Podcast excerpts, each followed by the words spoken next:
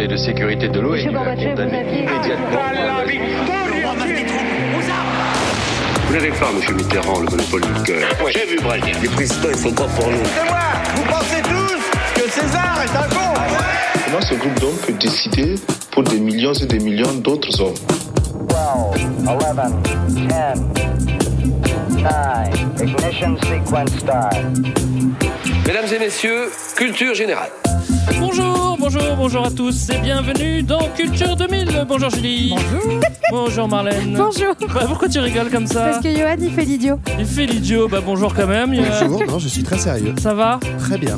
Aujourd'hui dans Culture 2000, on vous emmène en balade en Extrême-Orient, au Japon, au pays du soleil levant, lourde tâche.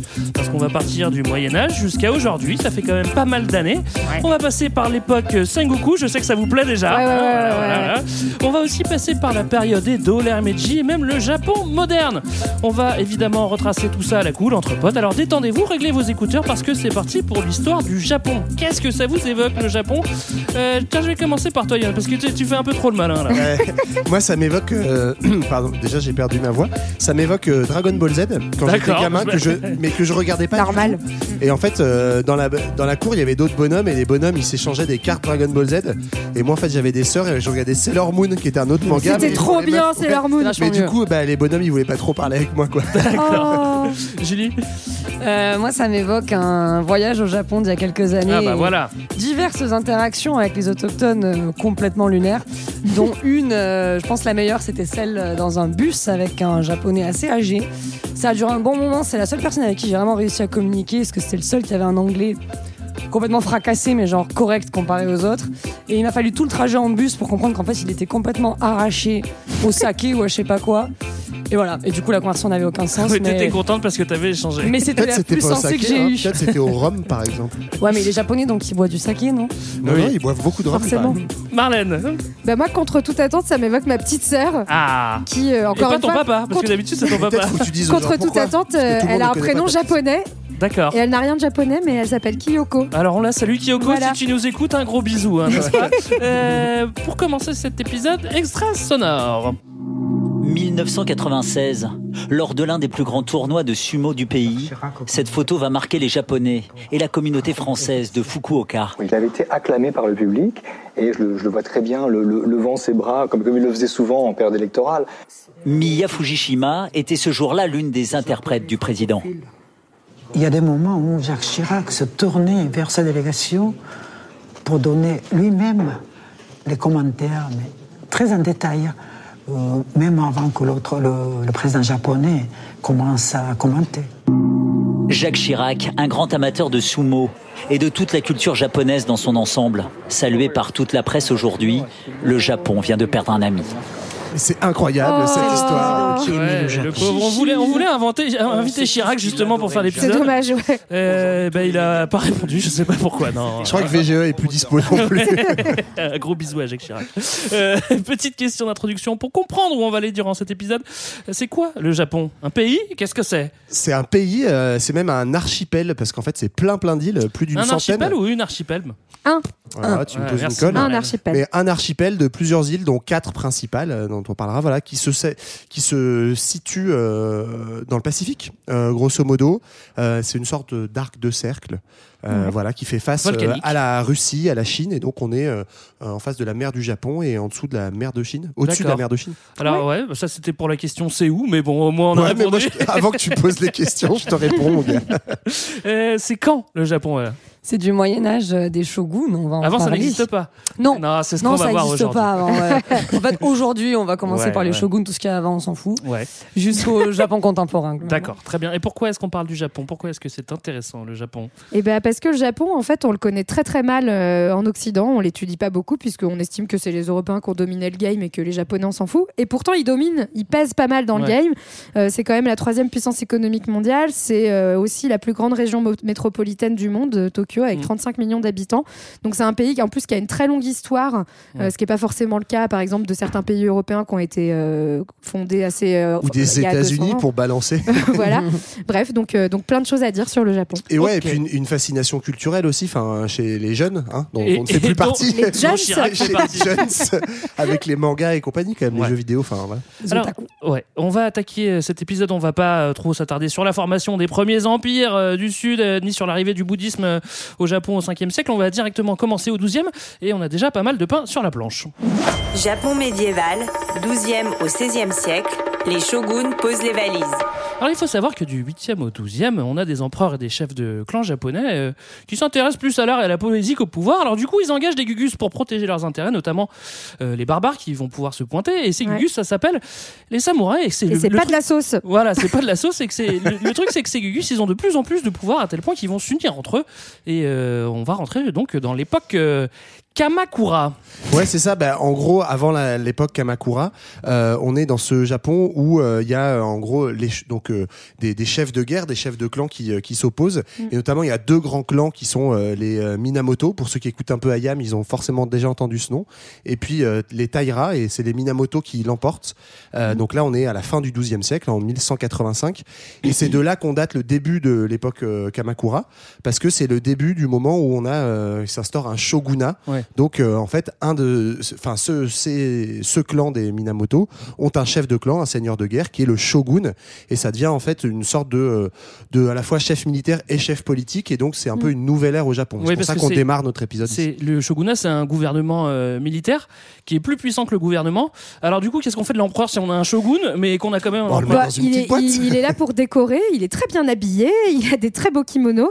Non, mais en tout cas, il a, il a un rôle, euh, voilà, euh, disons, euh, plutôt symbolique de représentation de l'État, mais ceux qui ont le pouvoir de facto, c'est bien euh, Mm. les, les shoguns. Alors, et, et oui. ouais, je voulais juste dire un truc euh, aussi. Pourquoi expliquer pourquoi est-ce qu'on est, on démarre notre épisode à cette époque-là C'est qu'en fait, beaucoup d'historiens japon, de japonais. Alors, y a, ouais, je vais, je vais avoir du mal avec les mots. beaucoup d'historiens japon, euh, beaucoup d'historiens japonais en fait font dater euh, la culture, le début de l'âge d'or de la culture japonaise à cette époque-là, notamment parce que avant ça, en fait, jusqu'au 8e siècle, on a vraiment une grosse influence chinoise avec euh, Mm. l'importation du bouddhisme, etc. Et c'est à partir de euh, 8e, 12e et puis surtout à partir du 12e de l'époque Kamakura qu'il y a vraiment euh, Oh, une culture japonaise. Pardon. Il fallait que tu la fasses, Marlène. Ouais, il c'est fallait la sortir. Je pouvais pas là, c'était trop. C'est vrai, mais t'as bien fait. Euh, on a un clan qui va rester euh, un siècle au pouvoir. Alors on imagine qu'en restant un siècle au pouvoir, il va stabiliser euh, l'empire. hein. Oui, c'est le clan Ojo euh, qui vont rester un petit moment du coup. Euh, ils vont installer des institutions pour consolider un peu tout ça, des con- un conseil des 13 pour encadrer des décisions importantes. Ils vont aussi moderniser les institutions judiciaires. Puis ils vont voilà, pacifier, stabiliser euh, ce qu'on appelle le shogunat. Et ils vont se- ils vont s'appuyer en fait sur des, ce qu'on va appeler des hommes liges. Euh, donc c'est des petits bonhommes qui, déci- qui À pas confondre avec- disséminent un petit par- un peu Avec des hommes tiges, hein, c'est ça des, Non, des hommes très longs. C'est des hommes liges. Voilà, on leur redistribue des domaines qu'on a confisqués aux opposants, en fait. Et donc, on met en place à ce moment-là un début de système féodal qui va durer un bon moment. Ouais. Ouais, en fait, enfin, c'est si juste un, un- c'est un système féodal qui ressemble vraiment à ce qu'on connaît aussi à la même époque euh, en Occident. Donc, c'est vraiment euh, l'autorité centrale des shoguns qui va justement complètement décentraliser le pouvoir auprès de, de ces hommes liges qui sont en fait des seigneurs qui possèdent à chaque fois un fief, Mm. une terre, et qui ont euh, des, des- un avec un système de, de services et d'obligations, de protection entre des vassaux, notamment la population locale, et euh, justement ces, ces intermédiaires euh, du shogunat. Et, et ce qu'on appelle le système féodal, du coup, parce qu'en fait c'est un mot valise, mais euh, effectivement on prend pas toujours le temps de l'expliquer. C'est ce que vient d'expliquer Marlène. Et aussi du coup en fait une compétition des pouvoirs, c'est-à-dire que euh, plein de seigneurs ont une, une puissance euh, dans une région à partir de leur terre, euh, une puissance féodale, mais il y a une concurrence en fait entre plein de seigneurs de plein de régions différentes. Mm. Et c'est ça la différence en, en fait avec euh, une ère plus centralisée, c'est que dans un système Ouais. féodal il y a une concurrence de pouvoir. Et, et c'est là que les samouraïs jouent un rôle, notamment en fait, c'est l'équivalent de ce qu'on appellerait les chevaliers euh, en Europe, hein. c'est-à-dire qu'ils vont en fait être ceux qui protègent à chaque fois les, ces seigneurs locaux, les hommes liges, contre euh, les autres, euh, les autres seigneurs. Et juste une dernière chose. Allez-y, non, mais parce que faites l'émission tous les deux. Si, mais c'est une anecdote pour toi, Greg. Est-ce que tu sais ce que c'est le, le symbole du clan Ojo Non. de cette époque-là? Et ben, c'est le symbole de la Triforce dans Ah, mais c'est le mortel. même signe, et ça vient de là en fait. Ah, c'est mortel. Bon, alors, euh, on va maintenant passer à la seconde partie du Moyen Âge. Là, c'est le bazar. Enfin, c'était déjà le bazar avant, mais en tout cas, ça va se castagner encore plus. Oui, ça devient le bordel hein, à partir du XIVe siècle euh, globalement. il y a une guerre et donc il y a l'empereur qui revient au pouvoir euh, en 1333. Donc c'est la fin du régime de Kamakura, la chanson. et donc c'est la deuxième partie du. Moyen Âge et ça va devenir euh, bah, le bazar quoi. Donc c'est des luttes de pouvoir, de la violence, de l'instabilité dans les couches dirigeantes et un espèce de délitement euh, de l'État central bah, qui était déjà pas si central que ça, mais encore plus. Voilà. Ouais. D'accord. En gros, on a effectivement euh, en fait le shogunat qui s'affaiblit un peu, la puissance centrale, et euh, les pouvoirs donc des seigneurs locaux, ces seigneurs féodaux, euh, prennent plus de place et il y a plus de compétition. Et c'est eux qu'on appelle les daimyos. Je crois que c'est comme ça qu'on dit. Hein. Da- Ouais, c'est Ouais, donc en fait c'est euh, les daimyos, c'est des, c'est un titre nobiliaire hein, de, de guerriers. En fait, c'est des guerriers gouverneurs. Mm. Donc c'est ceux qui sont à la tête des euh, samouraïs, c'est les- en gros les chefs des samouraïs, et c'est eux qui euh, donc euh, détiennent une région. Et euh, voilà. Et donc il y a une compétition entre ces, ces daimyos euh, à, à cette époque-là. Et en gros 14e, 16e siècle, c'est cette deuxième partie du Moyen Âge qui est vraiment instable, où il y a des renversements de pouvoir sans cesse. Et il faut imaginer, là on fait une histoire du Japon, mais en fait ça n'a pas vraiment de sens de parler d'un Japon, Mm. d'un pays à l'époque, parce que euh, c'est c'est euh, pas du tout unifié. Et notamment ça s'explique en bonne partie par la géographie, parce que c'est un pays qui est très euh, Très morcelé, très ouais. morcelé et avec beaucoup de relief.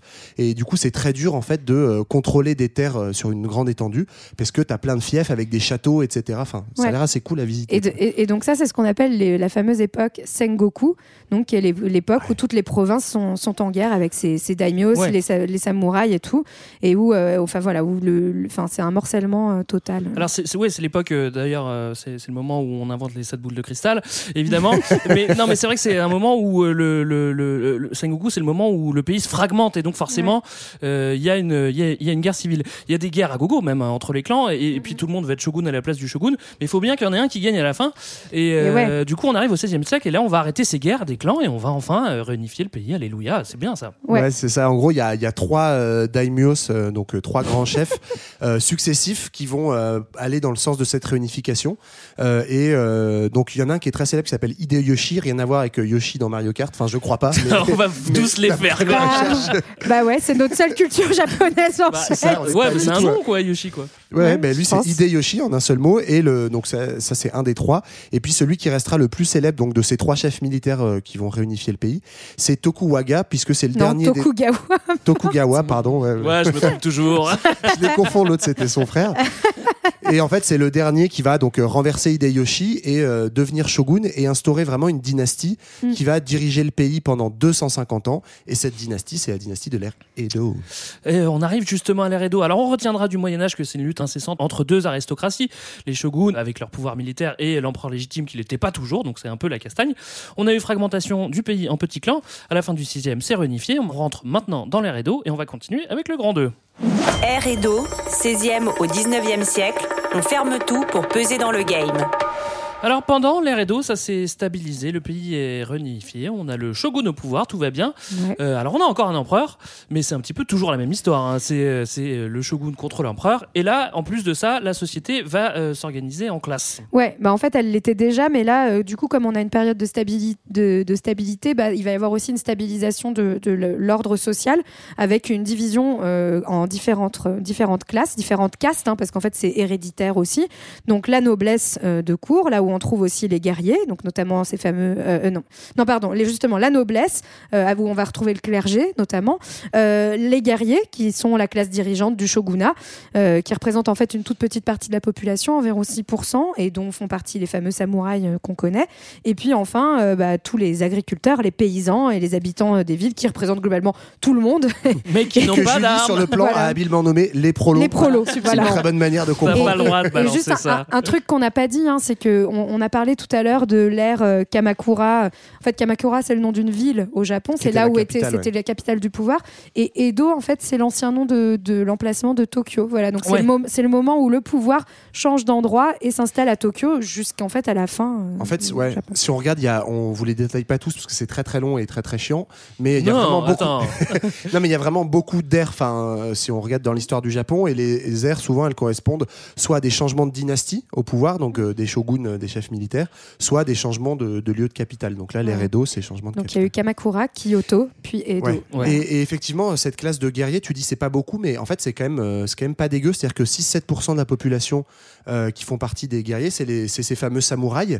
Et euh, faut s'imaginer, ben voilà, donc il y a tout un imaginaire qui est resté autour des samouraïs, mais c'est vraiment quelque chose de, de très glorieux. C'est-à-dire que c'est pas juste des guerriers, c'est un vrai titre de pouvoir. Ouais. Euh, et ils ont un vrai rôle dans cette société féodale, euh, un vrai rôle politique aussi en fait. C'est pas complètement séparé politique et militaire. Alors, pouvoir strict, euh, division sociale stricte, tellement stricte, qui va fermer les frontières. Personne ne peut rentrer, personne ne peut partir. Pourquoi est-ce qu'il fait ça, le shogun? Bah, C'est le confinement Ouais, c'est ça, c'est le confinement Parce qu'il y avant a le l'heure. fléau dehors.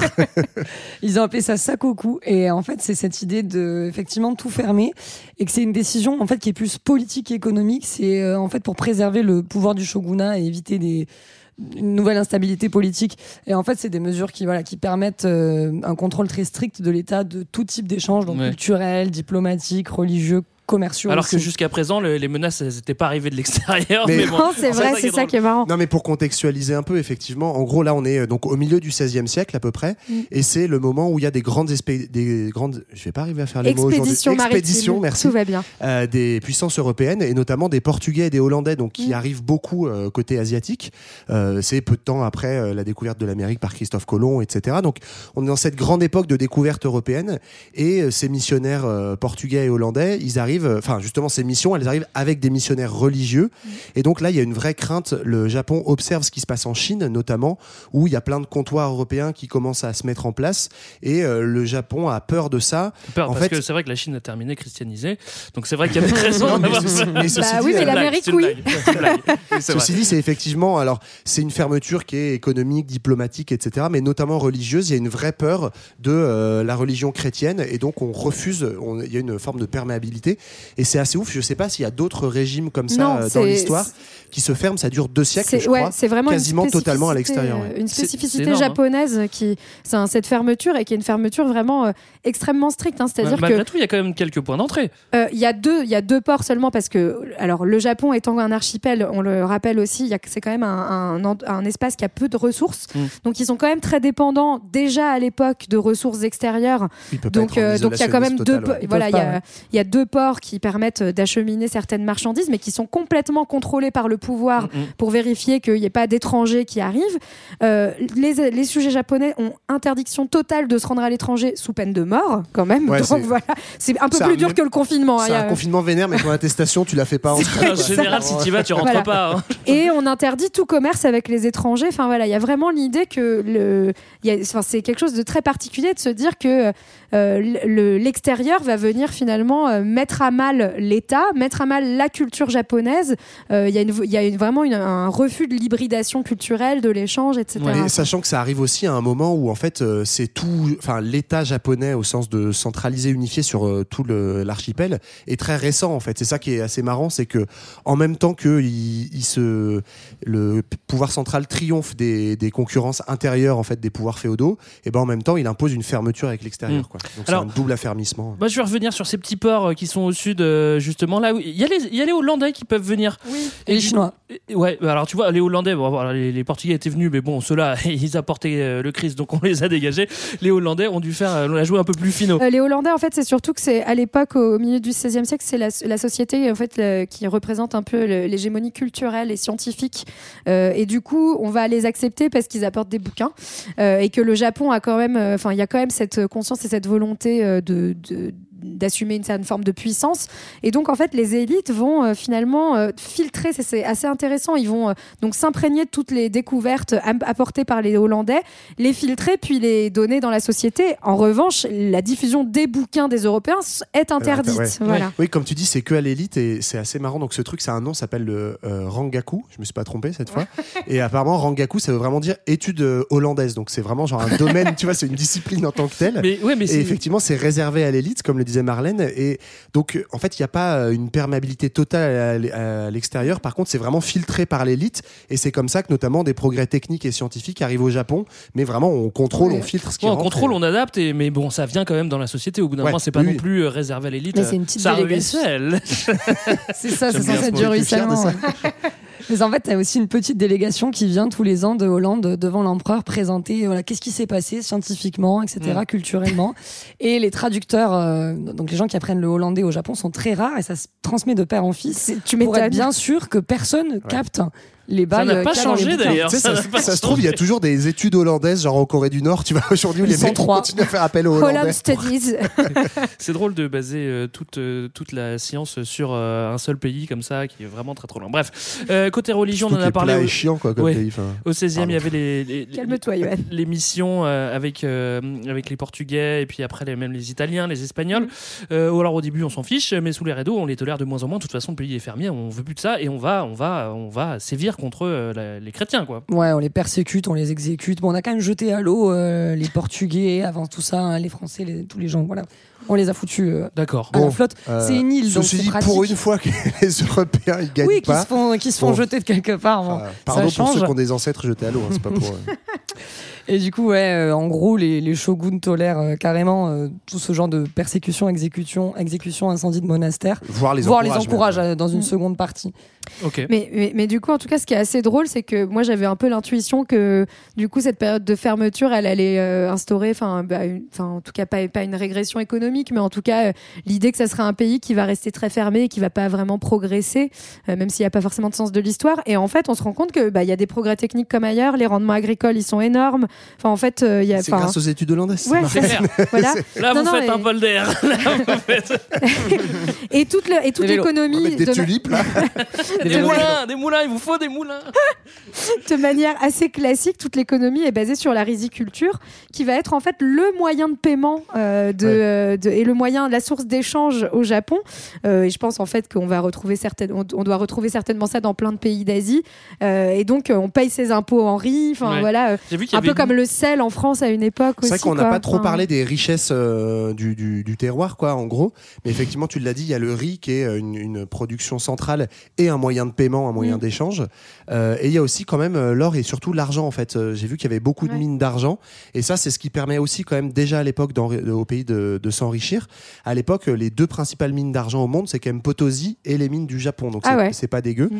Et, euh, et voilà, donc ça, c'est ce qui permet aussi au pays d'avoir ses propres richesses et d'être pas, pas autosuffisant, mais en tout cas. euh, Au moins, ils arrivent à manger. Ça fait un moment que le pays est fermé, tout le monde a envie de rentrer. Euh, Il y a des rafios européens qui ont gratté euh, à la porte, qui ont essayé de rentrer. Euh, mais il y en a qui arrivent à rentrer et, et ils vont rentrer sans sonner, c'est plutôt les mais Américains. Ouais, c'est les Américains qui débarquent en 1853. C'est Perry hein, le- qui arrive avec sa flotte euh, des États-Unis. Ouais, Fred Perry, le polo là. Il est anglais. Non, lui, lui, il vient des US. Il dit bon, euh, ça, vient, ça va bien maintenant. On voudrait bien faire du business avec vous, nous. Et d'ailleurs, ça va re-déstabiliser le shogunat euh, et encourager toutes les rivalités des clans. Qui voulaient être shogun à la place du, du shogun. Et donc, Mm. euh, Perry débarque avec une lettre du président, en fait, et il dit bon, voilà, on veut l'accès euh, commercial au port japonais. Une Ouais, lettre ça, qui n'a pas de pouvoir, mais qui aura finalement du pouvoir. Mais Non, mais a de c'est pression quand C'est même. un coup de force quand même de Maboul. Donc euh, les États-Unis, là, on est au milieu du 19e, commencent à peser un tout petit peu sur la scène internationale. Mm. Et effectivement, il arrive Perry avec une flotte. Je crois que grosso modo, ils font cette technique de euh, canonnier. Donc en fait, tu bombardes euh, Ah oui. la côte pour lui faire. Et tu comprendre montres la que- lettre en même temps. pas à la porte. C'est ça, pour faire comprendre que tu frappes à la porte, mais que en fait c'est vraiment genre rentrer, enfin faire une rentrée commerciale par la force. Et en gros, c'est un peu un coup de bluff qui marche. Et en fait, le, le shogun, donc on le rappelle, hein, ce chef politique et militaire, euh, cède et du coup accepte de, sign- de signer un premier traité avec les Mm. États-Unis, qui est une grande nouveauté puisque d'un seul coup, en fait, on met fin à cette, euh, cet isolationnisme et cette fermeture. Et euh, il, f- il- le shogun cède contre euh, l'avis de l'empereur. Et ça, en fait, ça va créer une crise politique, c'est-à-dire que euh, il va y avoir d'autres concurrents, euh, d'autres euh, chefs militaires qui vont dire attendez, c'est quoi cette, cette faiblesse Ouais. vis-à-vis de l'Occident? Et ça va secouer euh, cette dynastie. Et mettre fin à l'RDO en fait. Ouais, parce qu'en fait, ces traités, c'est pas un simple traité commercial euh, et d'égal à égal, évidemment. hein, c'est des traités complètement inégaux. Euh, ça fait, enfin, voilà, c'est c'est le- la petite spécialité des États-Unis globalement. C'est que euh, certes, ils vont pas coloniser formellement des gens, mais ils font des petits traités où Mm. globalement tout est à leur profit et à leur avantage. Et euh, le Japon, bah, on l'a vu avec l'air et d'eau, hein, c'est vraiment euh, un pays qui se construit et qui euh, en fait euh, veut s'affirmer comme une puissance aussi importante que les Occidentaux. Donc ça plaît pas du tout à l'empereur. Et vous vous souvenez tous les petits daimyos là, les chefs de guerre. Ouais. Finalement, ben, en fait, ils vont soutenir cet empereur cette fois-ci et se mettre contre le shogun. Et euh, finalement, en fait, on va arriver à la, à la fin de, de ce shogunat justement euh, et au début de l'ère Meiji, c'est-à-dire que l'empereur reprend du pouvoir. Ouais, l'empereur va reprendre du pouvoir. Faut se rendre compte quand même que la fin de l'ère Edo, c'est quand même, euh, c'est quand même au, au, au 19e quoi. C'est pas, c'est pas au 15e, c'est pas hyper vieux. C'est enfin, Non. c'est pas, enfin, tu vois, c'est le Ouais, 19e. quoi. et, et comme tu dis, enfin, c'est le 19e et c'est encore une époque féodale. En fait, mais ceci dit, un peu comme la Russie, quoi, dont Ouais, la féodalité termine Exactement. très tard dans, Ouais. dans l'histoire euh, moderne. Et là encore, euh, cette ère Edo, elle, euh, elle se termine quand même en grande partie justement euh, à cause du monde occidental, parce que ces traités inégaux euh, dont parle Marlène, en fait, pourquoi est-ce que euh, tous ces daimyos, ils, se- ils sont un peu vénères que le shogun il est cédé? C'est qu'en fait, on a la, on a la trace. Juste en face en Chine, où pas seulement les Américains, mais tous les Européens ont Ouais, fait ces mêmes débarque, traités qu'on a Ouais. appelés ces traités inégaux, où du coup, ben, on installe des enclaves, des comptoirs, euh, des zones franches économiques. En fait, on, on installe du libre commerce, un peu de force en Asie, et le Japon euh, ne veut surtout pas ça. Enfin, une partie du Japon ne veut surtout Mm. pas ça, et donc renverse le shogunat et met fin à cette ère Edo. Voilà pour l'ère Edo qui s'est étendue euh, du 16e au milieu du 19e. On va maintenant passer à l'ère Meiji. Ère de la Restauration, Meiji, 1868-1912, refonte et modernisation. Alors vous savez pas quoi, hein Vous savez pas quoi après tout ce temps Devinez qui revient Bah c'est l'empereur, fini C'est pour l'empereur 1868. C'est la naissance de l'Empire japonais en 1868. Alors, comment ça se présente ce petit empire politiquement? J'ai l'impression qu'il va y avoir un petit goût d'Occident. C'est vrai qu'ils ont tapé à la porte, hein, ça donne Ouais, des idées. voilà, c'est ça. Euh, bah alors c'est l'empereur, c'est Mutsuhito. Il a 16 ans seulement, hein, et Oh. donc il abolit le shogunat, il rétablit l'empire, il lui donne le nom de Meiji, ça veut dire le sage tourné vers la clarté. Ça c'est ce que j'adore avec le, le Japon. C'est cette poésie. ah non mais je trouve ça génial. Et la clarté, c'est la euh, Californie ou c'est la Chine Ah on sait pas. Le soleil. Mais en tout cas, ce qui, bah, il y a vraiment cette idée de moderniser le pays. Et en fait, moderniser, bah, c'est marrant. enfin, il va se passer ça aussi après, euh, à peu près euh, 20, 50 ans plus tard au Moyen-Orient, etc. Bah, c'est l'européaniser. Finalement, c'est prendre un peu la, la- la culture des dominants.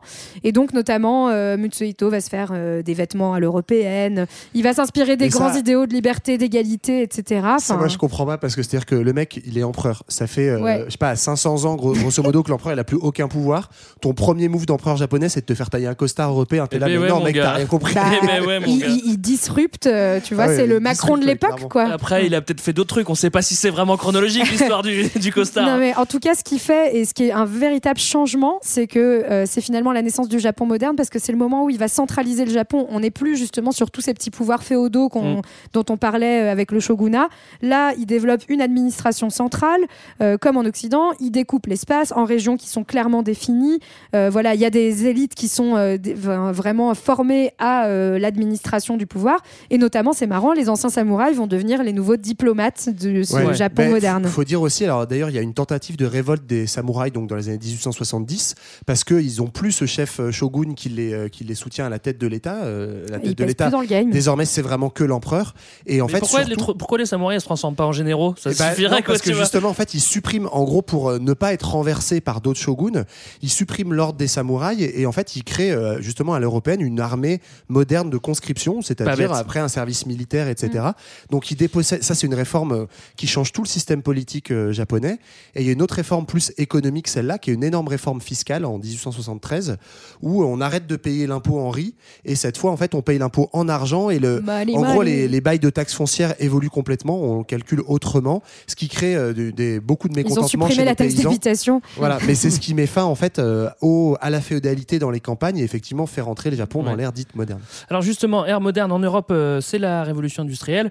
Il n'y a pas de raison qu'on ne l'ait pas euh, non plus euh, au Japon. D'ailleurs, c'est à ce moment-là qu'on voit naître des très grandes entreprises type Mitsubishi euh, à cette époque-là déjà. Ouais, entreprises qui auront un tout petit rôle, pardon. C'est Mitsubishi qui te fait cet effet-là. Ouais, ça me fait Ouais. tousser. Qui aura un tout petit rôle, je crois, après dans, le, dans la poussée du fascisme japonais des années 30, mais euh, là j'anticipe un peu. Effectivement, donc des, en fait, on commence à avoir bah, le même phénomène qu'en Europe, des grands groupes financiers, des banques qui investissent dans de l'industrie, donc bah, chemin de fer, euh, aciérie, euh, euh, voilà, enfin il y a tout un tas de choses qui se mettent en place et, euh, et, et, euh, bah, le Japon devient industriel. Quoi. Ouais. Et on change le calendrier, ça c'est très important. Au moins, on va pouvoir Ah, on prend à la le même calendrier, c'est Voilà. super. Je sais que c'est important pour toi, Greg, les calendriers. Mais euh, non, mais par contre, ce qui est, ce qui est assez intéressant aussi, c'est que donc il y toute cette modernisation, mais un peu comme on a pu le voir euh, encore une fois en Russie avec les, empereurs de Russie qui vont être ce qu'on appelle les despotes éclairés, donc euh, voilà, qui modernisent euh, l'économie, l'agriculture, qui vont euh, s'inspirer de grands écrits, etc. Mais ça reste quand même une dictature énorme, c'est-à-dire que en fait euh, l'empereur, donc enfin la religion du Japon, c'est ce qu'on appelle le shintoïsme, euh, qui est en fait euh, une religion qui établit qu'il y a une consanguinité du peuple avec l'empereur. Donc en fait que l'empereur c'est le peuple et le soleil d'ailleurs. Ouais, ça fait beaucoup là. hein. Ça fait beaucoup. Et que du coup, bah, en fait, euh, il y a une règle de soumission absolue à l'empereur, de respect absolu de l'empereur. Donc on n'est pas encore, euh, je veux dire, dans euh, l'ère des grandes euh, révolutions, euh, des de la libéralisation du, du pays. Quoi. Bah, c'est ouais, c'est une modernisation économique, mais avec un fort autoritarisme politique. Ceci dit, à l'époque, avec des mecs comme Bismarck et tout, en Europe, on est bon, c'est encore plus autoritaire au Japon, mais on n'est pas très loin. Et euh, effectivement, je crois, alors, je suis vraiment pas calé en religion au Japon, mais je crois que justement le, le shintoïsme, en fait, est vraiment prôné à ce moment-là au rang de religion d'État. Ça devient la religion impériale, alors que c'est une religion qui coexiste avec le bouddhisme depuis très longtemps, Mm. mais ça devient en fait, euh, il devient accolé à l'identité de, de, de l'empereur, quoi, le, le Mm. shintoïsme à partir de ce moment-là. Ouais, et on disait que effectivement le shintoïsme, ça permet de, de- de mettre en place un peu cette soumission et cette obéissance et ce respect de la hiérarchie. Et euh, parce qu'en fait, Meiji, c'est vrai que c'est un, régime qui a une légitimité finalement un peu seulement militaire. Et, euh, qu'il va y avoir des contestations en fait euh, de cette imposition d'un pouvoir militaire, euh, notamment avec un mouvement qui va s'appeler le mouvement pour la liberté et le droit du peuple, et qui va contester aux dirigeants en fait le droit à ce pouvoir sans contrôle, et qui vont réclamer une constitution, ils vont réclamer un parlement qui va être élu par le peuple, et ça va être accepté en 1889. Donc c'est la première constitution d'un autre pays qu'un pays occidental, en gros. Bon, ça sacralise euh, l'autorité de l'empereur. c'est- pas au suffrage universel, hein, je crois. Tu... Enfin, c'est Oui, effectivement il y a un parlement, il y a une représentation Mm. euh, nationale, on va dire, mais euh, ouais. Ouais, ouais, c'est ça. C'est euh, pouvoir civil qui est exercé par la Diète. C'est le nom du parlement euh, japonais. Bon, C'est marrant parce que c'est le même nom que prononce le- comme en ça. Russie, en fait. Mais c'est ce que je me Ouais. suis dit, oui, c'est ça, c'est marrant. Mais ouais, c'est un pouvoir très formel quand même. hein. L'essentiel de la décision, c'est quand même les militaires. Ouais, mais t'as euh, raison, ça se libéralise un petit peu. On met en place des institutions, en tout cas, euh, qui peuvent préparer euh, autre chose. ouais. On va maintenant rentrer euh, dans le 20 e siècle. Pour fêter ça, je vous propose de faire une petite pause musicale avant. Qu'est-ce qu'on va s'écouter, Yohan Ouais, on va fêter ça avec un petit peu de enka, Greg. Donc, c'est de la chanson populaire japonaise qui naît sous cette ère Meiji et qui va revenir ensuite en force dans les années euh, 1950-60. Alors, avec ici la chanteuse célèbre Ibari Mizora et son titre que personnellement je ne saurais pas du tout prononcer en japonais, mais qui en français pourrait à peu près être un titre démusclé ou de Patrick Sébastien, puisqu'il s'appelle Mambo de la fête. La bamboche 私の隣のおじさんは神田の生まれでちゃくちゃけどっこ祭り騒ぎが大好きでねじり鉢巻き揃いの浴衣。雨が降ろうが槍が降ろうが朝から晩までおみこし担いでわっしゃいわっしゃい。わっしゃいわっしゃい。ケーキをつけろ。塩巻いておくれ。わっしゃいわっしゃいわっしゃいわっしゃい。それそれそれお祭りだおじさんおじさん大変だ。どっかで反射が鳴っている。針は近いよすりなんだ。何を言ってもわっしょいしょい。何を聞いてもわっしょいしょいわっしょい。わっしょいわっしょいわっしょい。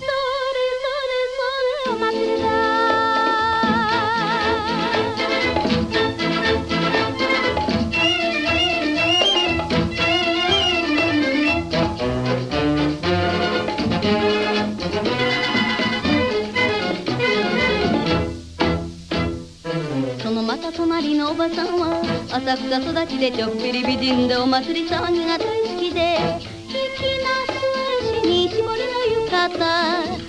雨が降ろうが槍が降ろうが朝から晩まで岡村見物ピーキャラピーキャラ。てんつくてんつくおかめと鬼がはんにゃとひょっともが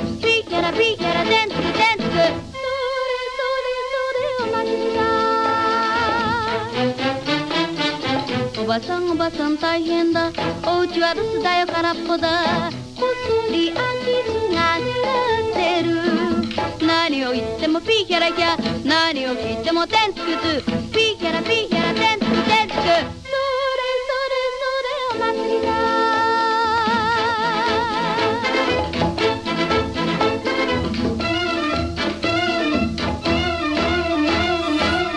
écoutez toujours Culture 2000 et on vous parle du Japon. Dans la première partie, on vous a emmené au Moyen-Âge. On a vu qu'il y avait deux grandes aristocraties qui se faisaient la guerre, hein, celle de l'empereur et celle du shogun.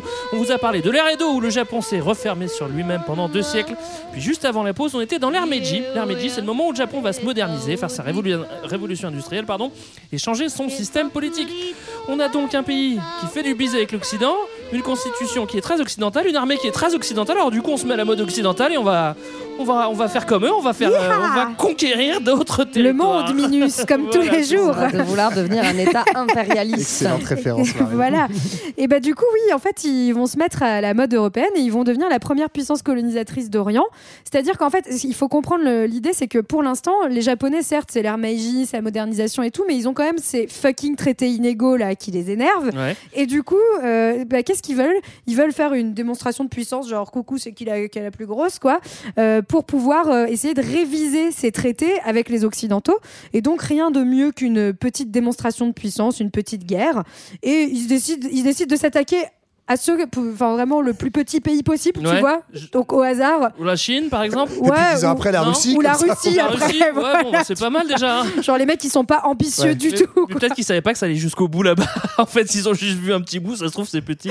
Non, c'est beaucoup plus grand. Mais ceci dit, comme dit Marlène, c'est une démonstration de puissance et on est aussi vraiment dans cette époque, euh, toute fin 19e, tout début 20e, c'est l'ère euh, impérialiste Maximus euh, en Europe, euh, en Occident. Donc euh, tout le monde y va de sa colonie. Et le Japon, donc, qui a mis fin à cet ordre des samouraïs et qui a développé cette bonne grosse armée, parce qu'on a quand même une population qui, est- qui s'est bien développée aussi sous l'ère Edo, euh, effectivement, donc fait la guerre à la Chine en 1895, la guerre euh, sino-japonaise, et euh, en Russie en 1905. Et les deux fois, c'est Banco, hein, ils gagnent les deux guerres. Et en fait, ça, Ce qui ça est va- dingue, hein. c'est ce qui est dingue, mais euh, qui va permettre deux choses qui vont en- encore plus accélérer le développement de la de- du Japon. Pardon. C'est à la fois ça va booster l'industrie par l'industrie de guerre, etc.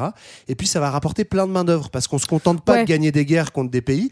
Du coup, on va exploiter leur main d'œuvre pour le coup très La nombreuse. Corée, hein, hein, en- notamment. hein, en- qui- ouais. Et en Corée et en Chine aussi. Et du coup, ça va permettre bah, d'alimenter cette, cette Et économie japon- euh, japonaise. C'est exactement comme les Européens en Afrique et en Asie, et en Asie hein, c'est-à-dire que c'est du travail forcé globalement, euh, enfin des massacres euh, de population. Euh, encore aujourd'hui, euh, voilà, les relations entre la Corée et le Japon notamment sont extrêmement houleuses euh, du fait de cette histoire coloniale. Oui, parce qu'ils ils colonisent, ils s'installent vraiment, euh, ils gagnent Oui. ces guerres et grâce à ça, ils gagnent comme territoire qui font partie de l'Empire la Corée et Taïwan. Exactement. Alors, on a de la colonisation euh, japonaise. On va maintenant rentrer dans la période des grosses guerres et c'est le Grand 4. 1912-1945, essor et chute de l'Empire. 1912, c'est la fin de l'ère Meiji. Alors, euh, on n'aura plus de Ah nom oui. sexy pour les périodes. Ça, c'est dommage. On va juste dire l'ère moderne. Bon, c'est c'est moins bien, mais bon, ça rime aussi avec ouverture démocratique. Oui, ça va se démocratiser un petit peu. euh, C'est ce qu'on va appeler la démocratie de Taisho. J'imagine que ça se prononce comme ça. Ah Tu vois, il y a encore des noms de période. ouais, attends, c'est Ouais, bon. voilà, il y a des petits noms pour tout ici. Et donc, c'est un déplacement du pouvoir politique, euh, en gros, d'une oligarchie de vieux politiciens vers ce qu'on a appelé tout à l'heure la diète, hein, ce parlement euh, avec deux chambres. Et donc, il y a un système à deux parties qui va se développer, une presse libérale, une montée des classes moyennes et du milieu ouvrier qui va critiquer cet autoritarisme. Donc, toujours les mêmes, hein, les étudiants, les profs, euh, Ouais, les syndicats, les mêmes, quoi. les socialistes, les communistes, Les gauchistes, quoi. les gauchistes, voilà Voilà. qui vont commencer à s'organiser un petit peu, à faire des grands manifs, à faire des grandes manifs pour avoir le suffrage universel. euh, Et ils y arrivent quand et même. ils y arrivent. Bah, en fait, c'est marrant parce qu'on est vraiment très très loin de l'Europe et on a exactement le même mouvement à la même époque. Enfin, c'est pas c'est pas si étonnant que ça puisqu'on a une industrialisation qui a eu lieu, donc une classe ouvrière qui naît et effectivement cette contestation sociale. Donc le suffrage universel est obtenu en 1925 et euh, en fait le ceci dit, le- Masculin, hein, je Ma- précise masculin, oui, bien hein. sûr, oui. Faut bah, pas déconner c'est non plus. universel. Euh, donc effectivement masculin. Et alors c'est assez rigolo parce que euh, il y, a, il y a quand même un move de libéralisation, de démocratisation, mais pas trop, parce que en même temps que euh, le peuple obtient le suffrage universel, du coup le pouvoir pour euh, quand même restreindre un peu la bride, voyant ces mouvements de contestation et notamment un mouvement ouvrier très fort dans les années 20 euh, au Japon, tout de suite euh, il met en place des lois pour interdire et criminaliser tout le mouvement ouvrier et la montée du communisme qui fait très peur là-bas aussi. On est aussi quelques années quand même après la révolution bolchevique qui est juste de l'autre côté de la mer du Japon, donc c'est pas très loin. Oui, en fait, les bolcheviks, ils font peur à l'ouest, à l'est, ils font peur partout. Ouais, quoi. Enfin, le communiste, c'est vraiment le, le grand méchant. Et en fait, c'est vrai a- que du côté côté des voisins, euh, bon, à ce moment-là, c'est vrai que c'est rouge de tous les côtés, on commence à bien flipper. Donc c'est vrai que c'est- ils sont obligés de se durcir. Bah, je, je sais pas s'ils sont pas, obligés. hein. En tout cas, ils ont fait ce choix-là et, et on a la même chose euh, qu'en Allemagne en fait. Et le parallèle, on va voir, va se poursuivre euh, malheureusement dans les années 30. Cette criminalisation, elle est quand même euh, assez intéressante. Ils vont euh, faire des lois qui interdisent en fait de changer ce qu'ils appellent, j'ai vu le kokutai. Donc le kokutai, on pourrait le traduire par l'identité nationale. C'est pas du tout un terme d'extrême droite, je vous rassure. Et donc grosso modo, ben qu'est-ce qui euh, menace le C'est par Ça, exemple c'est en si t'es 1925. pour la propriété collective, euh, si tu veux euh, faire des grèves avec euh, expropriation de tes patrons, enfin bref, que des trucs de gauchistes. Et donc tout ça c'est interdit et on- ils arrivent vraiment à museler le mouvement ouvrier. Ouais. Et c'est là où le- en fait le pouvoir impérial euh, se mue quand même malgré une, euh, un suffrage universel, donc malgré une apparente démocratisation, se mue en un pouvoir très autoritaire. Ouais, et à côté de, de ces lois euh, donc contre l'extrême gauche, il y a aussi euh, une police politique qui est, mis en, qui est mise en place, hein, donc ce qui est en L'un général ne va pas sans l'autre. pas très Marlène. Très bon signe pour la démocratie. Euh, voilà, qui euh, en fait euh, donc met au pas, arrête les opposants, euh, les élimine aussi, et on met euh, en place, enfin se mettent en place aussi des sociétés secrètes, donc notamment euh, celles qu'on appelle le Dragon Noir, qui sont en fait les Ah, hommes, bien ça. voilà les, les hommes de main de l'extrême droite. C'est les chemises brunes quoi. Voilà, et en fait, c'est les, enfin, Oh, c'est le les chemises brunes. c'est- Non, mais c'est l'équivalent aussi de ce qu'on a pu avoir avec les ligues d'extrême droite euh, en Europe, euh, enfin en France bien, Greg, aussi. hein, c'est ça que tu disais voilà. Je me Et suis donc, trompé. et, les- et en fait, euh, film. Les héritiers de ces organisations, ce sont les yakuza qu'on a entendu, enfin, Ouais. qu'on connaît aujourd'hui, qui sont euh, la mafia en fait euh, japonaise euh, d'extrême droite. Quoi. Alors, on est maintenant à l'aube de la Seconde Guerre mondiale. On a eu la crise de 29, on n'en a pas parlé, ça les touche évidemment. Mais l'économie japo- japonaise va reprendre du poil de la bête tout simplement en lançant la machine de guerre. Bah voilà. Bah oui, ça fait produire rien de tel qu'une bonne guerre, non? Ouais, en fait, il y a les lobbies financiers, les généraux qui vont transformer l'économie japonaise en espèce de machine de guerre et de conquête. Et donc, on continue à, toujours à taper les mêmes. hein, la Russie, la Chine. Donc, euh, la Russie, c'est en 1931, c'est l'invasion de la Mandchourie. Ce qui est très audacieux pour un petit pays Oui, quand même. hein. ça, ça fait partie de la, Ouais. ça fait partie de l'URSS. à Oui, à l'époque, ouais. En fait, ils sont frustrés parce qu'ils ont perdu contre les Russes 50 ans avant, donc ils sont là pour euh, en découdre. C'est leur Alsace-Lorraine, quoi. Ouais, c'est ça. en fait. Ouais, puis il y a du charbon aussi, donc ils perdent pas Bah, tout à fait le Ouais, nord. c'est ça. Puis ils vont occuper la Chine aussi à partir de 1937 parce que c'est une source de main-d'œuvre privilégiée. Donc il y a toujours aussi des petits intérêts euh, stratégiques, économiques. Oui. euh, mais on est dans un plan complètement mégalomaniaque. hein, où en fait, ils n'ont jamais perdu. Donc ils se disent on y va, on, on, Ouais. on va tout conquérir. Bah ouais, mais. et- et- Ouais. Et, et en fait, ce qui est assez fou hein, sur l'invasion de la Chine en 1937, c'est que euh, pour beaucoup d'historiens, nous, on a vraiment appris la Seconde Guerre mondiale façon Europe, donc on connaît mal la guerre en Asie. Et en fait, pour beaucoup d'historiens, il date le début de la Seconde Guerre mondiale en réalité en 1937 avec le début de l'expansionnisme japonais. Mm. Et on a vraiment ces deux expansionnismes en parallèle qui se déroulent, celui de l'Allemagne en Europe qui commence petit à petit à annexer des territoires, l'Autriche, les Sudètes, etc. Et celui de- du Japon qui commence à annexer une grande partie de la Chine, à massacrer. Enfin, en fait, c'est vraiment la guerre. hein. C'est Ouais. pas juste euh, on arrive, on, on- on prend des territoires. Il y a notamment un des plus grands massacres de la guerre qui va avoir lieu en 1937, c'est celui de Nankin, qui est une ville euh, donc de, de Chine où 300 000 personnes vont être assassinées euh, pendant pendant ce, ce massacre, euh, absolument tout le monde. Et là aussi, en plus, on a l'assassinat de civils, etc. Avec- Enfin, ouais, en plus, c'est ça, voilà, c'est à la fois monstrueux. Le massacre de Nankin, il est célèbre pour le nombre de victimes, Mm. tristement célèbre, mais aussi pour la stratégie de guerre, qui est une stratégie de terreur, en fait, où euh, Exactement. des viols de masse, euh, voilà, des assassinats sur la place publique, etc. Donc il y a cette idée, non seulement de, de s'étendre, de cet expansionnisme japonais, mais aussi de s'étendre par la terreur pour faire peur aux ennemis et montrer qu'on est prêt à tout, quoi. Donc on est vraiment dans une montée comme ça vers la guerre. euh. D'ailleurs, ils se reconnaissent bien parce qu'on a parlé de, de- de ces, deux, euh, ces deux expansionnismes en parallèle en Europe et, et, et depuis le Japon. Bah, justement, en 40, on va, on va concrétiser les choses et on va créer, on va créer une bonne alliance avec l'Allemagne nazie. Comme ça, on, Ouais. on se reconnaît entre potes. hein, Surtout avec ça. la vraie grosse puissance qui pèse, hein, qui est l'Italie. Oui, Mais on bon, ceci dit, qui est, non, mais mais bon. qui est aussi Ouais, fasciste L'alliance des fascistes, hein, en Mais fait. voilà, ouais. glo- globalement, c'est la- l'alliance des, des expansionnismes. Ce qui est intéressant aussi d'un point de vue économique, c'est que ces puissances, elles ont en commun de n'avoir aucun empire colonial, euh, Ouais. euh, en gros, jusque dans les années 30. euh, contrairement, donc c'est ça aussi, Ouais, pour ouais. déconstruire, et attention, je vais Mhm. absolument pas défendre ces puissances fascistes. Ouais, bah, enfin, ça Mais t'est en arrivé gros- quand même, Yann, deux, trois. Mais en gros, eux se disent aussi, bah attendez, en fait, l'Europe, les États-Unis ont gros- globalement des sphères d'influence ou des colonies, Et eux, en fait, ils n'ont ils ont notamment pas d'accès à une ressource qui est essentielle, qui commence à l'être, c'est le pétrole. Et donc, dans cette idée d'expansionnisme allemand et japonais et cette alliance, c'est aussi cette idée d'aller vers des ressources. Quoi. Ouais, Alors- D'ailleurs, il va y avoir un embargo hein, des États-Unis euh, quand ils vont faire ce pacte Ouais. euh, tripartite. Alors, on en avait parlé pendant le pétrole. c'est- L'embargo, il avait mis du temps à se faire, hein, parce que c'est vrai qu'il y avait le pognon qui, qui continuait à couler. Et donc, euh, bon, ça s'est fait, mais, mais euh, pas tout de suite, tout de suite. Justement, pour faire la guerre, il faut du pétrole. Et ben le, le bail, c'est que le Japon, il n'en a pas des masses. Et puis, euh, bah, il va falloir qu'il attaque et qu'il fasse un grand coup, qu'il tape un grand coup, Ouais. histoire de pouvoir ramasser deux, trois, euh, euh, deux, trois, deux, trois, deux, trois pièces, quoi. Ouais, puis une fois que tu as tapé à l'ouest, globalement, bah, il te reste plus qu'à taper à l'est. Et à l'est, pour les Japonais, c'est les États-Unis. Ouais. Ouais, donc ça c'est voilà le Pearl Harbor. En fait, c'est euh, l'amiral euh, Yamama- Yamamoto. Ouais, J'ai voulu dire un nom, mais c'était c'était ambitieux. Qui se dit euh, bon, on va pas faire ça pendant mille ans, la guerre. euh, bon, c'est raté. On va faire un coup d'audace vite fait, bien fait. Et on va bombarder en fait euh, la base militaire euh, des États-Unis euh, Ah ouais, de ouais. Pearl Harbor. Pas du tout là où euh, les États-Unis l'attendaient en fait. Mais là, c'est pareil, ils, vont, ils se disent pas qu'il y a, il y a peut-être d'autres trucs derrière. Tu vois, ah ouais, ouais, ça va, c'est petit. Non, mais a- après, il faut bien comprendre que c'est une stratégie pour frapper fort. Enfin, ils se disent qu'ils vont accélérer le, le mouvement et continuer. En fait, il faut aussi se dire que depuis 1937, le Japon n'a pas connu une défaite. D'accord Ouais. Donc, il a avancé, avancé, avancé. En 1941, au moment où ils Comme attaquent Pearl l'Allemagne, en fait, Harbor, ouais. en fait, ils ont conquis quasiment toute l'Asie. Ils ont, ils ont, ils ont tout, euh, exactement comme l'Allemagne. Mais il y a autre chose, hein, c'est qu'en fait, les États-Unis, certes, ne sont pas entrés dans la guerre parce qu'en fait, l'opinion publique est complètement défavorable à l'entrée en guerre. Mais en fait, ils sont déjà dans la guerre. Roosevelt, depuis 1937, en fait, prépare, il finance toutes les, enfin, il finance, c'est déjà l'arsenal des Européens. Euh, Il y a une fameuse loi qui s'appelle cash and carry. C'est en fait, euh, on, bah, enfin, on paye, euh, enfin, les Européens payent cash et on leur envoie des armes et, à balles.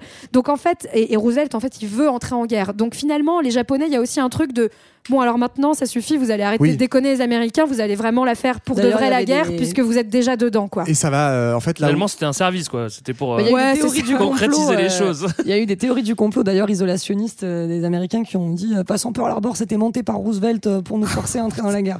Ouais, il y a des mecs qui comme ont le cru ça, fléau quoi. du Covid, tu sais, c'est monté par les Chinois pour la Ouais, 5G. la mais bon. 5G, tout ça. non, évidemment, ils se font détruire, donc ça leur plaît pas du tout. hein. Mais en fait, c'est ça qui est marrant, c'est que c'est une immense victoire à la fois militaire japonaise, parce que japonaise, parce qu'en gros, en une matinée, ils détruisent, j'ai plus les chiffres, mais euh, des centaines d'avions américains, des porte-avions, etc. C'est, c'est un, alors que quand même l'armée américaine est censée être très puissante, donc en deux heures, ils détruisent pratiquement toute la 200 flotte. En plus. Sauf que en fait c'est une, une défaite entre guillemets stratégique, même si là on anticipe un petit peu, parce que justement en fait les États-Unis vont sortir d'une posture d'antichambre de la guerre où c'était juste en fait l'usine de production de la Seconde Guerre mondiale, à vraiment avoir une position proactive et c'est ce qui va démarrer ce qu'on appelait la guerre du Et- Pacifique. Et, c'est la fin pour les Japonais. Et là grosso modo bah ouais, si Ouais, c'est assez se rapide. hein. donc, euh, il y a Pearl Harbor, et puis après, il y a la bataille de Midway, hein, et puis là, le Japon va, va prendre un mauvais tournant, quoi. Ouais, hein. entre temps quand même. Alors, ils s'affrontent pas directement, mais Mm. entre temps, dans la guerre du Pacifique, les, le, jusqu'en 42, euh, c'est marrant parce que c'est vraiment exactement euh, parallèle avec, euh, Ouais, avec l'Europe. l'Allemagne en Europe. Mm. Ils arrivent quand même à continuer à conquérir des territoires. En 42, j'ai vu, ils ont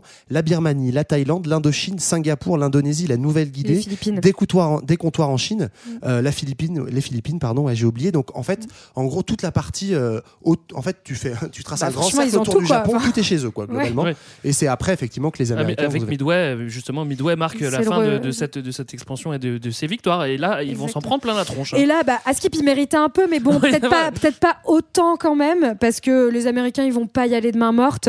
Euh, et puis les Américains, en fait, faut aussi comprendre qu'ils préparent déjà l'après-guerre. En cas, à partir de 43, les Alliés savent globalement que euh, la Ils victoire est de, leur, est de leur côté, et donc il s'agit de préparer la guerre avec une guerre froide qui se profile, et donc euh, de mettre un gros coup sur le Japon pour surtout faire en sorte qu'il soit obligé de se relever grâce aux États-Unis. Euh, et donc, euh, ça va être des bombardements en masse.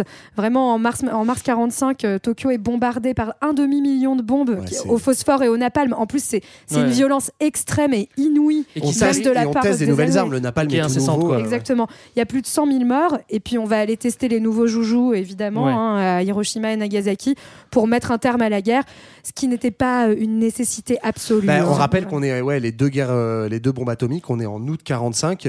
En août 45, non seulement euh, l'ensemble de- des alliés sont persuadés de se gagner la Seconde Guerre mondiale, Ouais. mais en plus on est persuadé. Enfin, les États-Unis savent très bien que le Japon a déjà perdu. On est vraiment sur des tests en fait démonstratifs grandeur réelle. Et comme dit Marlène, déjà dans l'optique d'impressionner le monde pour montrer Ah qui bah, c'est c'est qui va sûr peser que, dans la c'est future sûr guerre que quand tu balances une grosse bombe atomique, Staline, quand il a vu ça, il s'est dit oula, et en fait, il blague pas les ricains, quoi. Putain, Et non mais surtout, merci Julie pour cette info, mais j'ai quand même appris que après le bombardement atomique, Staline décide de, décide de déclarer la guerre au Japon et d'envahir la Mandchourie en août 45. Genre, le mec Ça malin, quoi. Il s'est dit. Ah bah super, ah c'est bon, c'est le bon moment, je peux aller récupérer la Mandchourie que j'ai perdue il y a 10 ans. C'est bien, c'est Ouais, le bah moment, voilà. quoi. Euh, on va maintenant passer à la dernière partie consacrée au Japon d'après-guerre. Le Japon de l'après-guerre. Alors le Japon euh, s'est mangé les deux bombes atomiques, euh, évidemment, euh, histoire de préparer la guerre froide. Donc capitulation du Japon et occupation américaine, bon, euh, c'est assez classique, on s'en doutait. hein.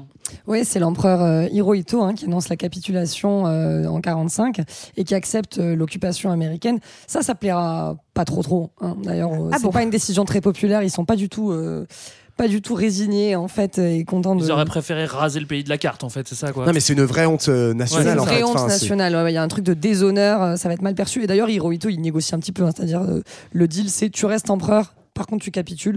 Mm. Donc, il reste empereur, il accepte l'occupation, le désarmement, la restitution des territoires occupés. Il garde son petit statut personnel, mais c'est vrai que c'est l'humiliation. On quoi. est quand même sur une négo, genre je pense à mon intérêt national, c'est genre allez-y, vous occupez tout économiquement, militairement et tout. Par contre, je reste empereur, moi, Et perso. je garde des très beaux kimonos. Ouais. Bon, la bonne nouvelle là-dedans, c'est que instantanément la démocratie est apportée et donc euh, ça va beaucoup mieux. Ah bah ils sont libérés Ah oui, par les États-Unis, vous savez bien. Ben, ouais, ils mettent en place un système euh, voilà, de, de démocratie libérale à l'occidentale. Donc, on va euh, organiser des élections législatives dès 46. On refait, on refonde une nouvelle constitution. Cette fois, les femmes votent. Voilà, cette fois, on est sur un vrai suffrage universel.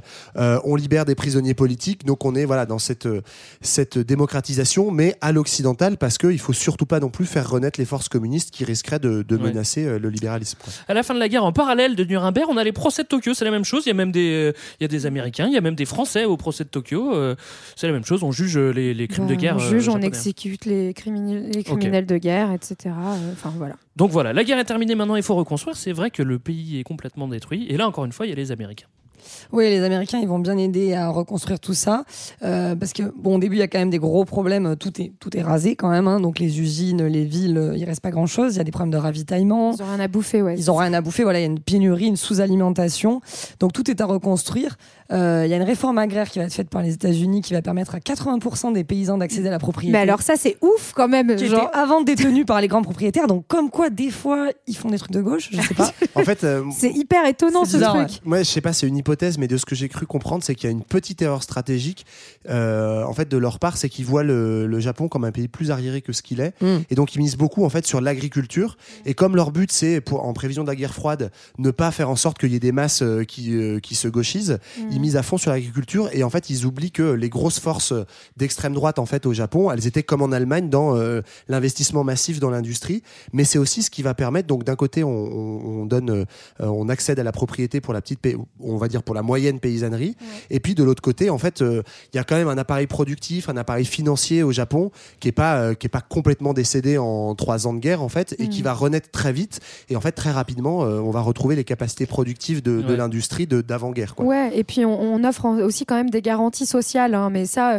de la même manière qu'on va avoir ça euh, finalement en Europe aussi, avec la construction de l'État-providence à la suite euh, de la Seconde Guerre mondiale, là, on va aussi offrir euh, certaines lois sociales qui vont permettre d'une certaine manière de, calmer les ardeurs des communistes, hein, puisque c'est ce qui fait peur. Donc l'emploi à vie, les- la hausse du salaire, mais euh, par contre avec euh, ce système de syndicat unique qui est très Alors, spécifique au Japon. Ouais, mais ça c'est ouf, c'est même un truc, en fait, un système qu'on a appelé le système des trois trésors euh, japonais, qui préexistait en fait, qui je crois qu'il a été inventé dans les années 20 ou 30 et qu'on va remettre en place. Et c'est assez ouf, c'est vraiment un genre de compromis social. C'est très conservateur, mais en fait c'est aussi très malin pour éviter les contestations, comme tu l'as dit, emploi à vie, hausse du salaire, syndicat unique. Et en fait, encore aujourd'hui, euh, c'est euh, euh, encore resté dans la tradition japonaise. Donc, euh, t'as- évidemment, tout le monde n'est pas employé à vie, mais il y a encore une grande partie de, euh, du salariat japonais qui se fait recruter en sortie d'études avec une promesse de formation dans l'entreprise, d'évolution dans l'entreprise et une garantie de l'emploi en fait qui est beaucoup plus Et forte que dans ça les pays que occidentaux. l'entreprise devient ta vie. Ouais, Eh oui. Et après, tu te suicides. Voilà. Finalement, les ricains ne restent pas très longtemps parce que le Japon va retrouver sa souveraineté en, en 52. Mais comme c'est la guerre froide et que la guerre de Corée euh, va démarrer démarrer. Les, les Américains, ils restent dans le coin. Et les Ouais. Japonais, maintenant, ils deviennent carrément leurs alliés. Et puis, bon, évidemment, euh, ça, ça fait un poste à, un avant-poste pour certaines bases, quoi. Ouais, la guerre froide, en fait, ça va quand même pas mal euh, changer euh, la perspective des États-Unis euh, sur tout ça. Et leur priorité maintenant, c'est vraiment le redressement économique et politique du pays, c'est relever les industries. Et donc, en fait, il va autoriser, ils vont autoriser un réarmement partiel à ce moment-là. Et on a la production industrielle qui va vraiment bondir. Et ils vont plus les aider aussi. En Ouais. fait, le fait qu'il y ait Mao en Chine Voilà, en c'est ça. 49, ça. va vraiment les faire basculer, se dire, ok, là, on va arrêter de les punir, on va plutôt coopérer, parce que Ouais. Ça va, Ouais. ça va déborder quoi. Mais Puis on va purger les communistes aussi on, quand on même. se garde quand même des petits joujoux, c'est-à-dire qu'ok en 52 on se barre, on vous laisse votre pays, c'est bon, on l'a reconstruit, il est tout beau tout propre. Mais euh, si vous voulez bien nous donner quelques petites bases militaires pour qu'on reste dans le coin, pas Ouais. trop loin des Chinois, Ben- ça serait sympa. Et donc euh, c'est comme ça qu'ils récupèrent la fameuse Mhm. base de d'Okinawa. Okinawa, ouais. En fait, c'est ça, on est dans ce contexte de guerre froide où la Chine bascule communiste avec euh, Mao en 49. On est, euh, il y a la guerre de Corée en 50 qui Mm. d'ailleurs va beaucoup aider euh, le Japon à se reconstruire parce Ouais. que pareil, industrie de guerre pour euh, aider les Américains à s'armer pour la guerre de Corée. Et puis en fait, euh, la guerre du Vietnam euh, qui commence en fait avec la guerre d'Indochine mais qui va durer 20 ans. Grosso modo, le, là encore, l'Asie, on, on- on y pense peu quand on pense guerre froide, on pense euh, États-Unis RSS, mais la- l'Asie est un vrai terrain d'inquiétude pour, le- pour les Américains. Donc d'où l'intérêt de passer en fait d'une reconstruction un peu autoritaire à une collaboration économique avec Ouais. les Japonais pour en faire leur allié. On avance euh, un petit peu, on va aller euh, dans les années 50.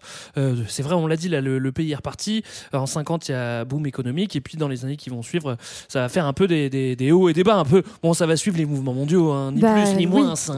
Bah, en fait, maintenant, ça y est, oui, on est dans ce qu'on appelle l'économie mondialisée et du coup, bah, on suit les mêmes choses, donc avec une forme de 30 glorieuses, un petit peu comme on a eu en Europe. Et puis, euh, boum, euh, le choc pétrolier des années 70, euh, toujours, euh, enfin, qui est d'autant plus violent au Japon, on l'a dit, que c'est un pays qui n'a absolument pas de ressources euh, Mais énergétiques. ça leur fait moins mal qu'aux autres quand même. hein. Ils en sortent, euh, ils en sortent plus vite. Ils en sortent plus vite. Il y a aussi parce que euh, on est dans une modernité quand même euh, au Japon assez forte. On, on- Greg, tu disais, on a les mêmes, euh, la même évolution économique que dans le reste du monde, avec quand même même une Je grande avancée. hein. Ouais, mais je- je- le monde le sait, Greg. Et on a même une avancée euh, très forte au Japon qui s'appelle le toyotisme. Donc en termes d'organisation du travail, euh, c'est même plutôt les yeux se tournent du côté du Japon. C'est eux qui vont inspirer euh, des sortes de réformes du droit du travail et dans le management, notamment euh, des entreprises, avec ce truc qui est un peu une continuité hein, de ce qu'on appelait le- les trois, euh, je sais plus comment j'appelais Les ça. trois trésors. Voilà, les trois trésors. C'est C'est-à-dire toi qui en parlais en plus. oui, mais j'ai déjà oublié le nom, tu vois. Non, mais en gros, le toyotisme, donc en fait, c'est cette idée de. euh, on était encore dans l'époque euh, fordiste ou tayloriste en Europe, avec euh, des coûts de production très lourds, etc. Le taylorisme, c'est vraiment l'idée du flux tendu. Donc c'est j'attends qu'on commande Le pour que je produise. Le toyotisme, pardon. Euh, c'est cette idée de flux tendu, donc on externalise beaucoup, c'est le début de la sous-traitance. Et puis en termes d'organisation du travail, c'est euh, ce qu'on appelait euh, les cercles de qualité à l'époque, ça fait un peu vieux comme expression, mais c'est l'idée que en fait, si tu ne fais pas que exploiter ton travailleur, mais que euh, tu t'intéresses à son bien-être, et ben en fait c'est bon pour ton entreprise parce qu'elle est plus productive. Et donc le tout ce qui sera après le management participatif dans Comme les chez années 80 Google avec tout, les PlayStation. Ouais, exactement. C'est un peu, un peu, hein, mais un- un- un- une, une déclinaison du toyotisme, donc euh, avec cette idée du bien-être pour gagner de la productivité. Est-ce qu'on continue avec les années 80, 90, 2000, 2010 Ouais, ça oui. part un peu. euh, c'est la fin des années 80. Il y a une bulle spéculative euh, qui éclate. En fait, c'est la période de la néolibéralisation et de la financiarisation de l'économie, avec beaucoup beaucoup de spéculation en bourse. On, on bascule en fait vers un modèle de capitalisme type euh, type États-Unis. Et euh, donc c'est une crise crise spéculative avec une bulle qui éclate. Et donc là, c'est euh, la crise économique pour le Japon, avec euh, dans les années 90, on a appelé la décennie perdue euh, de la croissance médiocre. Un peu comme chômage qui 2020, double. l'année perdue, quoi. Mais Ouais, pendant c'est un 10 ans. peu- Ouais, On va, on va voilà. espérer que ça soit une année et pas une Ouais. décennie. hein. ouais, ça serait bien. ouais, mais et puis en tout cas, après, on retrouve les mêmes évolutions qu'on peut voir ailleurs dans le dans le monde hein, avec le néolibéralisme, c'est-à-dire progressivement, bah, ces trois trésors euh, qui vont être euh, un peu, euh, un peu, euh, comment dire, euh, Malmenés. malmenés, voilà, avec une rupture de de, de, ce- de ces trois trésors, euh, ben, un gel des embauches et puis euh, un travail précaire qui augmente euh, un peu En comme fait, partout. quoi. ouais. Et il y a du coup, ça donne aujourd'hui euh, donc rupture relative de ces trois trésors. Un peu, je vais le schématiser, mais un peu deux classes de travailleurs au Japon, c'est-à-dire ceux qui sont encore part- euh, encore protégés par cet emploi à vie qui continue d'exister. Et en- je crois que c'est à peu près la moitié hein, des, des salariés et une autre moitié, c'est très schématique, mais qui est en fait vraiment de l'emploi précaire euh, où en fait on, on arrive à des formes de flexibilité du travail comme on a un peu en Europe. Et c'est entre guillemets grâce à ça que euh, la haute économie libérale japonaise Mm. arrive à s'en sortir. Elle s'en sort aussi parce qu'elle a maté un truc qui s'appelle le, le 68 euh, japonais, qui est en fait un des, un des, enfin l'année 68. euh, on en a déjà un peu parlé quand on a fait mai 68 en France, Mm. mais un des 68 les plus violents du monde et les plus longs, avec une grève ouvrière étudiante, etc., qui va durer pendant un an et qui va être réprimée et qui va aussi largement casser Bah, le mouvement syndical et ouvrier. Quoi. Ouais, en fait, ils vont reprendre leur technique des années 20, c'est-à-dire faire une loi qui autorise que la police vienne dégommer les manifestants. Et puis, du coup, bah, ça s'arrête comme ça. Voilà, c'est hyper efficace. Et aujourd'hui, alors comment ça se présente pour le, pour le Japon? Il y a des défis, évidemment, comme tout le monde. Hein. C'est pas, c'est pas. un- Ah oui, il y a le défi du fait que bah, les gens sont vieux, en fait. Euh, en fait, c'est pas un petit défi, ça. C'est pas un petit défi parce qu'en fait la main d'œuvre est pas renouvelée du coup parce que l'espérance de vie est élevée, le- ils font pas de gosses, hein, le taux de natalité est très bas. Ils aiment pas les immigrés, donc il y a pas beaucoup d'immigration. non mais concrètement ils ont pas une politique très très très chaude sur l'immigration et ça va être un des défis de en fait est-ce qu'ils est-ce acceptent de l'ouvrir un petit peu parce que sinon euh, ils, ils renouvellent pas leur euh, leur, euh, leur main d'œuvre et ça va poser problème effectivement. Mais ce qui est un vrai enjeu assez dingo parce que nous on a du enfin on est une génération qui a grandi avec le chômage structurel, on est habitué à ce que grosso modo tu 10 à 15% de la population qui n'ait pas de chômage. En fait au Japon, il y a une situation de quasi plein emploi et il y a un problème de renouvellement de la main-d'œuvre Mm. à cause de ça donc euh, c'est un problème économique, c'est un problème démographique, enfin c'est un vrai un vrai bail quoi. Ouais, et puis il y a aussi euh, d'autres euh, d'autres défis euh, rapidement. hein. C'est évidemment celui de la pollution quand même Ouais. et des risques parce que euh, bah, le Japon c'est quand même un pays qui est souvent, enfin c'est un archipel sur volcanique donc qui est souvent frappé par des séismes, par euh, des euh, comment on appelle ça les raz de marée là, les tsunamis. Je trouve plus les mots. Euh, c'est de la grosse vague là, tu sais. Voilà, enfin, donc on, on se rappelle de Fukushima en 2011, enfin en- encore une fois un problème nucléaire. Il y a ça, et puis il y a un autre grand défi qui est celui du développement urbain, urbain parce qu'en fait, bah, c'est tout petit le Mm. Japon, et donc il y a Et un c'est vrai, très il y a un- peuplé. et c'est très peuplé, donc il y a un vrai problème d'espace, et c'est un- une problématique très très spécifique. Aujourd'hui, le Japon construit des pôles d'air partout, c'est-à-dire Ben des voilà, avancées le sur. savoir-faire euh, hollandais. une c'est vrai en plus. de- donc des avancées sur la mer euh, pour, euh, pour construire. Et on a toute cette image de l'appartement japonais qui est en fait un genre de Une micro-case, boîte. euh, une boîte en fait Ouais. dont on se, dans laquelle on se met et qui est une véritable réalité aujourd'hui. Je crois que Tokyo, il y il a a un vu vrai la- problème. Je crois que comme j'ai une passion densité, je crois que Tokyo Ah est la non, la plus je dense du pas monde. t'écouter sur la densité. Alors on l'a pas abordé dans cet épisode, mais il y a aussi euh, tout un pan de la culture euh, euh, japonaise, alors qui est, qui est ancestrale, mais qui est aussi euh, qui s'est aussi euh, déversé sur sur le reste du monde ces 40 dernières années avec euh, la high tech, les jeux vidéo, les mangas, etc. Moi j'ai une dernière question pour finir cet épisode. Si on regarde le Japon depuis la Californie, est-ce qu'on peut quand même parler de pays du soleil levant? Ben euh, non. voilà, Euh, ça sera le mot de la fin pour euh, cet épisode. C'est le dernier épisode de 2020. Oui, bonne année Ça, c'est une bonne on chose. Est, on est vraiment contente qu'elle se termine Voilà, cette année. on est très content que ça se finisse. On n'en pouvait plus. Euh, nous, on se retrouve euh, en 2021 pour, euh, pour euh, d'autres épisodes. Euh, D'ici là, euh, vous pouvez nous écrire, nous réécouter. Et puis, euh, réécouter Ayam aussi, qu'on écoute euh, pour se quitter. Ouais, samouraï, c'est ça. Bye bye Salut Bye bye Car froid, fais pas de tocard, l'œil au beurre noir, vaut mieux le faire que l'avoir. Dès le plus jeune âge entraîné à évoluer dans une meute où l'ego se fait les dents sur les colliers d'à côté, où les réputations se font et se défont, où les moins costauds enjambent les ponts, se défoncent sans modération. En guerre permanente avec les autres, les bandes se forment, on comprend vite qu'on est plus fort avec ses potes. En somme, voici venir l'âge béni, où tu te crois mais t'es qu'un con, et y a qu'à toi qu'on l'a pas dit. Les autres jouent les kites pour une bille, puis une fille, le poil s'érisse, les dents grincent, on tape pour des pécadilles. Évite les yeux, on doit pas voir quand ça va mal. La moindre faille physique ou mentale, l'issue peut être fatale. On grandit au milieu des ronins, chacun sa barque pourrie sur sa mère de merde. Chacun sa voix, sa vie devant l'adversité, les coudes se soudent. On pousse un caille, le doute se taille, prêt à mourir comme un samouraï.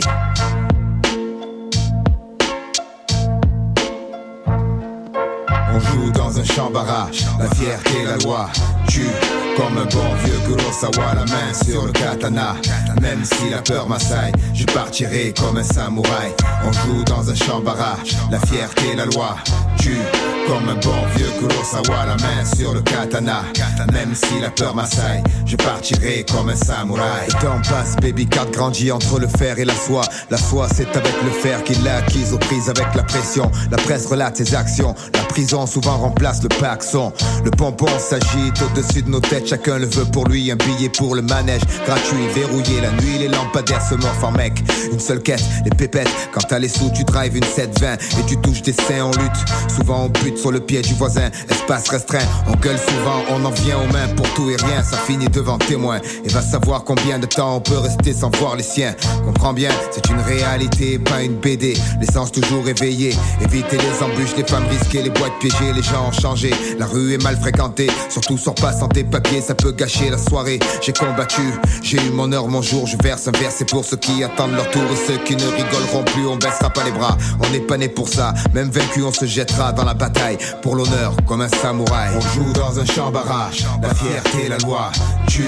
Comme un bon vieux Kurosawa, la main sur le katana. Même si la peur m'assaille, je partirai comme un samouraï. On joue dans un champ barrage, la fierté, la loi, tue. Comme un bon vieux Kurosawa, la main sur le katana. Même si la peur m'assaille, je partirai comme un samouraï.